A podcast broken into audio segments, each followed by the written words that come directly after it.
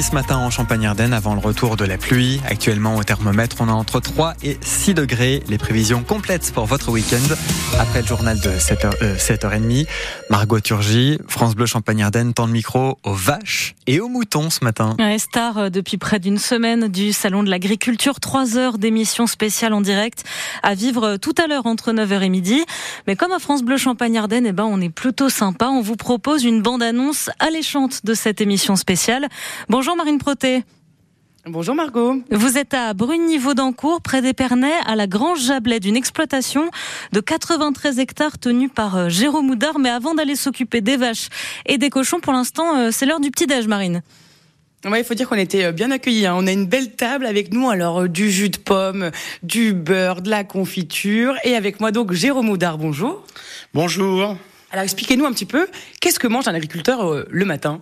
Alors en tout cas, euh, je vais pas expliquer en général, mais nous euh, c'est important. On aime bien manger euh, le matin. euh, alors soit quand on a commencé plus tôt, on rentre pour déjeuner et on reprend après. Là c'est la période d'hiver, c'est ce que j'expliquais à Marine.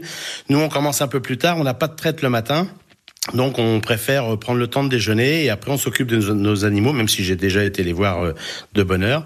Et c'est vrai qu'on mange traditionnel, c'est-à-dire du beurre de chez nous, de la confiture familiale.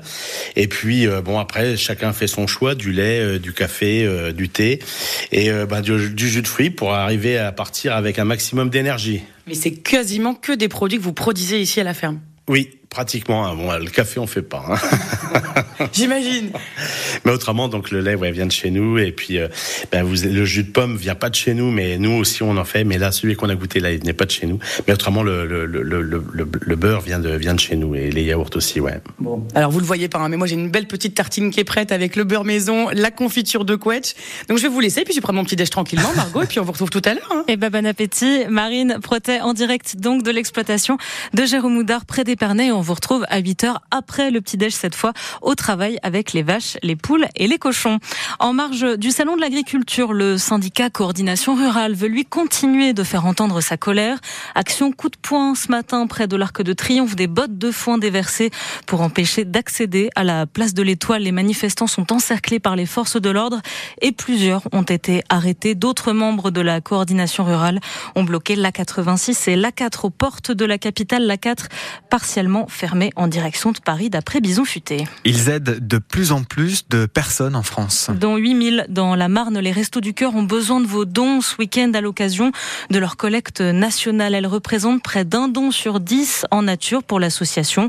Boîtes de conserve ou encore produits d'hygiène. 78 magasins sont mobilisés dans notre département. Entre aujourd'hui et dimanche, c'est à lire sur francebleu.fr. Le concert des Enfoirés, lui, est à, est à écouter sur France Bleu en direct ce soir à partir de 21h10. C'est un classique du 1er mars. Les changements, notamment pour le porte-monnaie, comptaient par exemple entre 10 centimes et 1 euro de plus le paquet de cigarettes selon les marques. Côté baisse, cette fois, le prix du gaz euh, baisse de 5% selon la Commission de régulation de l'énergie. Cette nouveauté-là est prévue pour 2028. L'arrivée de l'opérateur ferroviaire tricolore Kevin Speed va pouvoir faire rouler ses trains sur trois LGV, lignes à grande vitesse. C'est ce qu'a annoncé hier le ministère des Transports. Trois lignes dont la Strasbourg-Paris et son arrêt à Champagne-Ardenne TGV. C'était il y a pile un an. Dans la nuit du 28 février au 1er mars, le monde du foot perdait une légende. Juste Fontaine, l'attaquant de Reims, aux 13 buts inscrits en un seul mondial. Après sa mort, la ville a annoncé la commande d'une statue pour lui rendre hommage. Et c'est le sculpteur péruvien Juan Carlos Carrillo, installé à Chalon, qui va façonner l'œuvre. Alors si on ne parle encore que de maquette, l'artiste nous raconte à quoi Juste Fontaine, version statue, va ressembler. Pour le moment, c'est en état de maquette. Après, le procédé, c'est faire des plans et des dessins à taille réelle en suivant la- le modèle de la maquette, trouver pareil un footballeur qui va me servir de modèle pour l'attitude, pour que ce soit parfait. Après, l'œuvre en terre, faire tout un procédé de moulage. Et puis après, réaliser cette œuvre-là à la fonderie en bronze. Alors vous allez le représenter avec un, un ballon au pied? Bien sûr, mais un ballon un un peu particulier parce que c'est un ballon qui représente aussi un globe terrestre dans lequel on va pouvoir marquer les 13 buts qu'il a fait pendant le, mondial du monde.